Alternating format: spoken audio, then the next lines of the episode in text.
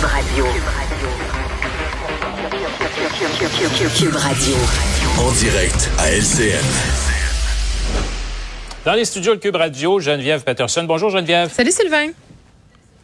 Alors on parlait hier, évidemment, on a parlé de cette... Euh, Cette, euh, ce geste d'un élève dans une école euh, publique contre un enseignant euh, poignardé, euh, euh, c'est, évidemment, ça inquiète, c'est physique. Bon, il y a, il y a des règles que les directions d'école peuvent prendre, mais il y a un autre domaine où euh, il y a à peu près aucune règle, c'est celui des réseaux sociaux où il s'en passe, évidemment, euh, des vertes et des pommes.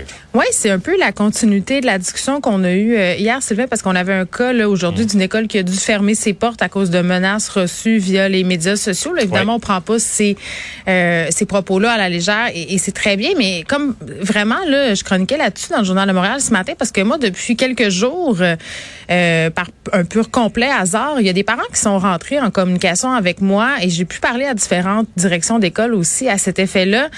Euh, au, au, au sujet du fait que les, les écoles, les, je parle des directions, je parle des enseignants, je parle des gens qui travaillent en éducation spécialisée, sont un peu dépassés, tout comme nous les parents, là, par ce qui se passe parfois sur les médias sociaux. C'est-à-dire qu'on n'a pas beaucoup euh, d'emprise de pogne en bon québécois sur ce que les ados, les enfants aussi parfois de même, euh, moins de treize ans. Là, on sait que l'âge pour être sur Instagram, Facebook, TikTok, c'est treize ans, mais qu'il y a bien des enfants qui ont des comptes quand même. Mais ben, ouais. ça nous échappe. Puis là, moi, je veux pas... Euh, plusieurs commentaires là, qui parvenaient jusqu'à moi là, ce matin où on me disait, mais ce sont les parents qui doivent surveiller ce que font leurs enfants sur, leur, sur leurs médias sociaux. Bien sûr, ça, ça c'est vrai. Les parents, il y a une responsabilité, il y a des discussions à avoir, mais il y a une limite à, à l'ingérence qu'on peut faire, euh, surtout avec des ados un peu plus vieux, quinze seize ans. Je veux dire, on regarde grosso modo ce qui se passe, mais on n'est peut-être pas en train de lire tous les messages.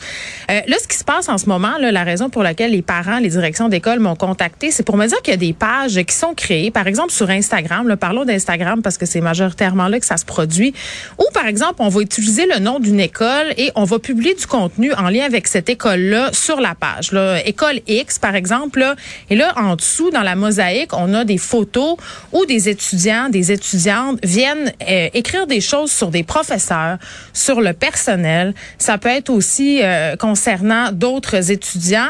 Et très vite, on a là une poudrière à intimidation, Sylvain. Et, et c'est ça euh, que je voulais un peu euh, discuter aujourd'hui avec toi, parce que les écoles, euh, parce que ça se passe pas sur le terrain, hein. Ça se passe pas sur dans les lieux physiques de l'école, mais ça se passe pas non plus à l'extérieur. Donc, euh, les écoles n'ont pas, entre guillemets, de juridiction, là. Je sais pas si tu comprends ce que je veux dire, dans le sens où ils peuvent pas faire grand-chose. Les réseaux sociaux, ça se passe vraiment en dehors de l'école. Ben, ça se passe, c'est, c'est ça se passe en ligne. Et puis, ce qu'on, ce qu'on hum. dit, évidemment, c'est que s'il y a des menaces claires envers une personne, euh, si on vise des individus en particulier, là, l'école euh, a un certain pouvoir, mais en dehors de ça, il y a pas grand-chose à faire. Euh, même quand on signale à Instagram, par exemple, euh, des contenus problématiques, souvent, on n'a pas de réponse ou au bout de deux, trois jours, quand on en a une, elle est en anglais, puis on dit que ces propos-là n'enfreignent pas les standards de la communauté.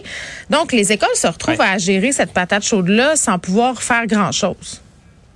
Il y a deux choses dans ce que tu dis. D'abord, il y a, évidemment, les, les, les jeunes ne mesurent pas toujours les conséquences de ce qu'ils disent sur les réseaux sociaux, un.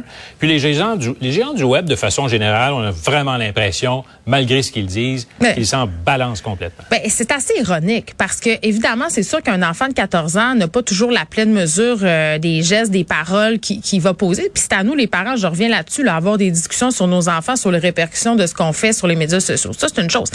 Mais on a appris récemment là, des rapports accablants sur Facebook, Instagram, c'est la même compagnie là pour ceux qui le savent pas, euh, des rapports qui ont été rendus publics là sur les impacts négatifs que ces plateformes là ont sur l'estime de soi, les problèmes de santé mentale chez les jeunes, chez les adolescentes en, en même temps. Puis là tu avais le président d'Instagram cette semaine qui pavanait devant le Sénat américain pour dire euh, ben écoutez, là, notre plateforme peut être positive pour les jeunes, on peut aider les jeunes. T'as, t'as ce discours là et de l'autre côté, il y a rien qui se passe quand les gens euh, mettent à jour ou pointent du doigt des contenus qui sont éminemment problématiques sur leur plateforme. Donc, c'est sûr que, tu sais, ça paraît un peu paradoxal euh, d'avoir un discours comme ça et de voir de l'autre côté ce qui est réellement fait pour les aider, les jeunes. Merci, Geneviève. On va sûrement avoir à s'en reparler. J'en doute pas. Bien sûr. Oui. Bye bye. Salut. Bonne fin de semaine.